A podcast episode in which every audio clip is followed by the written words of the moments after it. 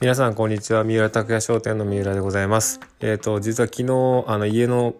ネット環境が地獄のようでして、1個のサイトを立ち上げるのに1分とかかかってしまうような状態で全然録音ができなかったので、1日スキップしてしまいました。すごく残念です。えっ、ー、と、改めましてですね、えっ、ー、と、今日はあの先日、えっ、と、予告してました、えっ、と、Shopify のここがダメなところというか、ちょっと頑張ってほしいところっていうのをお話しさせていただきたいと思います。で、結論としては3点ありまして、えっ、と、1つ目が、えっ、と、ローカライズがまだやりきれてないところ。で、2つ目が、えっ、と、なんだっけな、2つ目が、えっ、と、情報収集をするときのコンテンツがまだまだ少ない。ネット上にコンテンツがまだまだ少ないっていうところと、あとは、えっ、ー、と、3点目はですね、えっ、ー、と、カスタマーサポートの3つになります。で、1つ目の、えの、ローカライズしきれてないっていうところなんですけど、ここはもうだいぶ改善されてきてるんですけど、えっ、ー、と、ちょいちょいですね、えっ、と、あ、これなんか日本の仕様に合ってないなみたいなのがありまして、まあ、何かというと、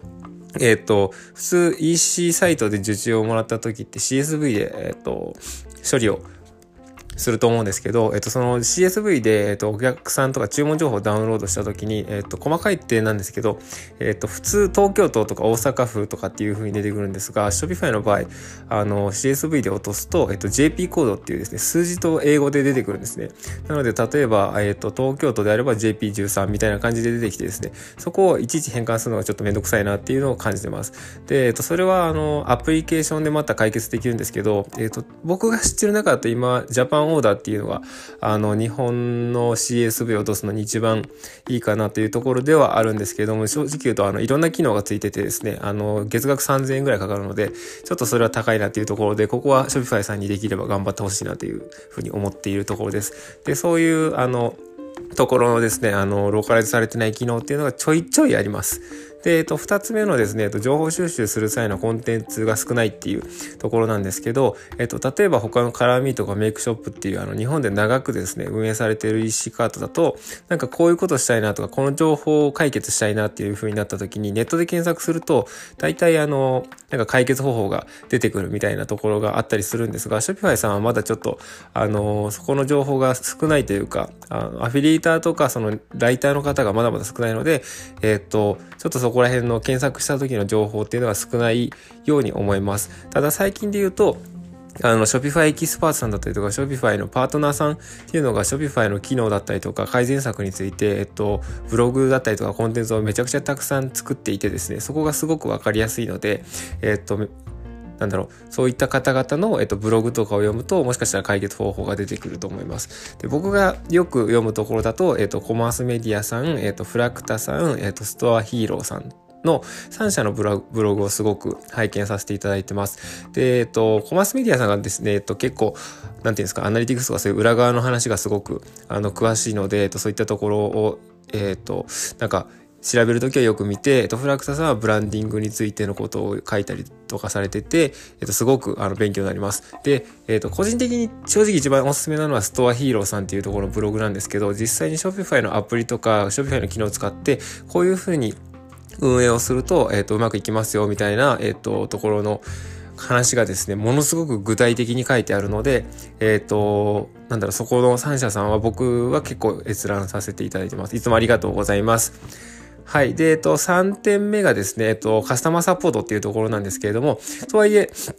あの、ショピファイパートナーさんがいらっしゃるんですけど、どうしてもその、ショピファイエキスパートとかショピファイパートナーの方に、えっと、お願いできない部分もあって、えっと、というのも、まあ、無償でいろいろ相談したいみたいなところがあるときに、えっと、なんだろう、カスタマーサポートに問い合わせるっていうことが結構あったりはするんですけど、えっ、と、まだちょっと個人的にはですね、カスタマーサポートさんは、えっ、と、具体的にこういう使い方ができますよとか、機能がこういう風になってますとかっていうところのお話があの、微妙なのかなとは思っていて、えっ、ー、と、そこについては、えっ、と、これから頑張っていただきたいなというふうに思ってます。具体的に言うと、機能についてはもちろん、あの、お返事は明確にいただけるんですけれども、こういうケース、の場合どうすればいいですか？みたいなちょっと複雑になった時に、えっと、対応が、あの、微妙だなっていうふうには感じています。で、えっと、そういう時に 僕がよくやってるのは、えっと、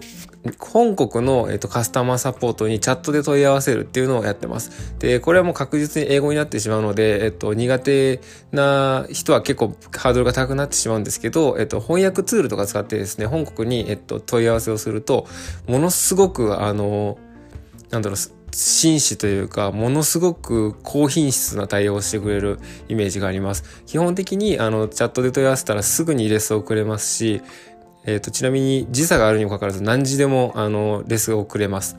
し、えっ、と、なんだろう、機能的な部分だったりとか、いろんなケーススタディを多分共有されているからだと思うんですけれども、こういう状況なんですけどっていう結構複雑な話だったりとかをしたとしても、ああ、そういうケースだったらこういう対応できますみたいなのを結構やってくれますし、もしその場で、えっ、と、わかんなかったとしても、えっ、と、そのカスタマーの人が、えっ、と、ちょっとテクニカルチームに相談してまた連絡しますね、みたいな感じで、えっ、と、チャット終わって、1日以内に確実にその、えっ、ー、と、チャ、なんだろう、テクニカルチームから返事が来るみたいな紙対応をしてくれます。で、実際に僕が起きたこととしては、えっ、ー、と、とあるアプリをインストールした時にちょっとバグが起きてしまって、えっ、ー、と、マルウェアと、えっ、と、診断されて Google が、Google の広告が止められてしまったっていうことがあったんですけど、それを、あの、お伝えしたときに、えっ、ー、と、こういう状況があって、このアプリケーションのこの、えっ、ー、と、なんだろう、信号が出てて、えっ、ー、と、これがなんかマルウェア診断されている可能性があるので、えっ、と、これを削除してくださいみたいなことを、えっ、と、言ってくれて、マジかすごいなと思いながら、えっ、と、それを削除して、Google に再審査をしたら、えっ、と、普通に審査が通ったっていう、あの、経験もあったりするので、えっ、と、ものすごく EC とテクノロジーについて知見がある人たちが、えっ、と、すごく、え、真摯に対応してくれるっていうカスタマーサポートが、えっ、と、カナダの、カナダなのかな？えっ、ー、と、本国の方にはあるので、えっ、ー、と、そうですね。なんか機能的な部分だったりとか、えっ、と、こういう風にやりたいんだよねっていう、あの、バックヤードの部分のことについては、えっと、本国にカスタマーサポートに、えっと、お問い合わせをするっていうのはすごくおすすめにしております。はい。ちょっと長くなってしまったんですけれども、えっと、今日は Shopify の頑張ってほしいところと、えっと、まあ、でも、本国に問い合わせれば全部 OK だよっていう話でした。それでは本日は以上です。失礼します。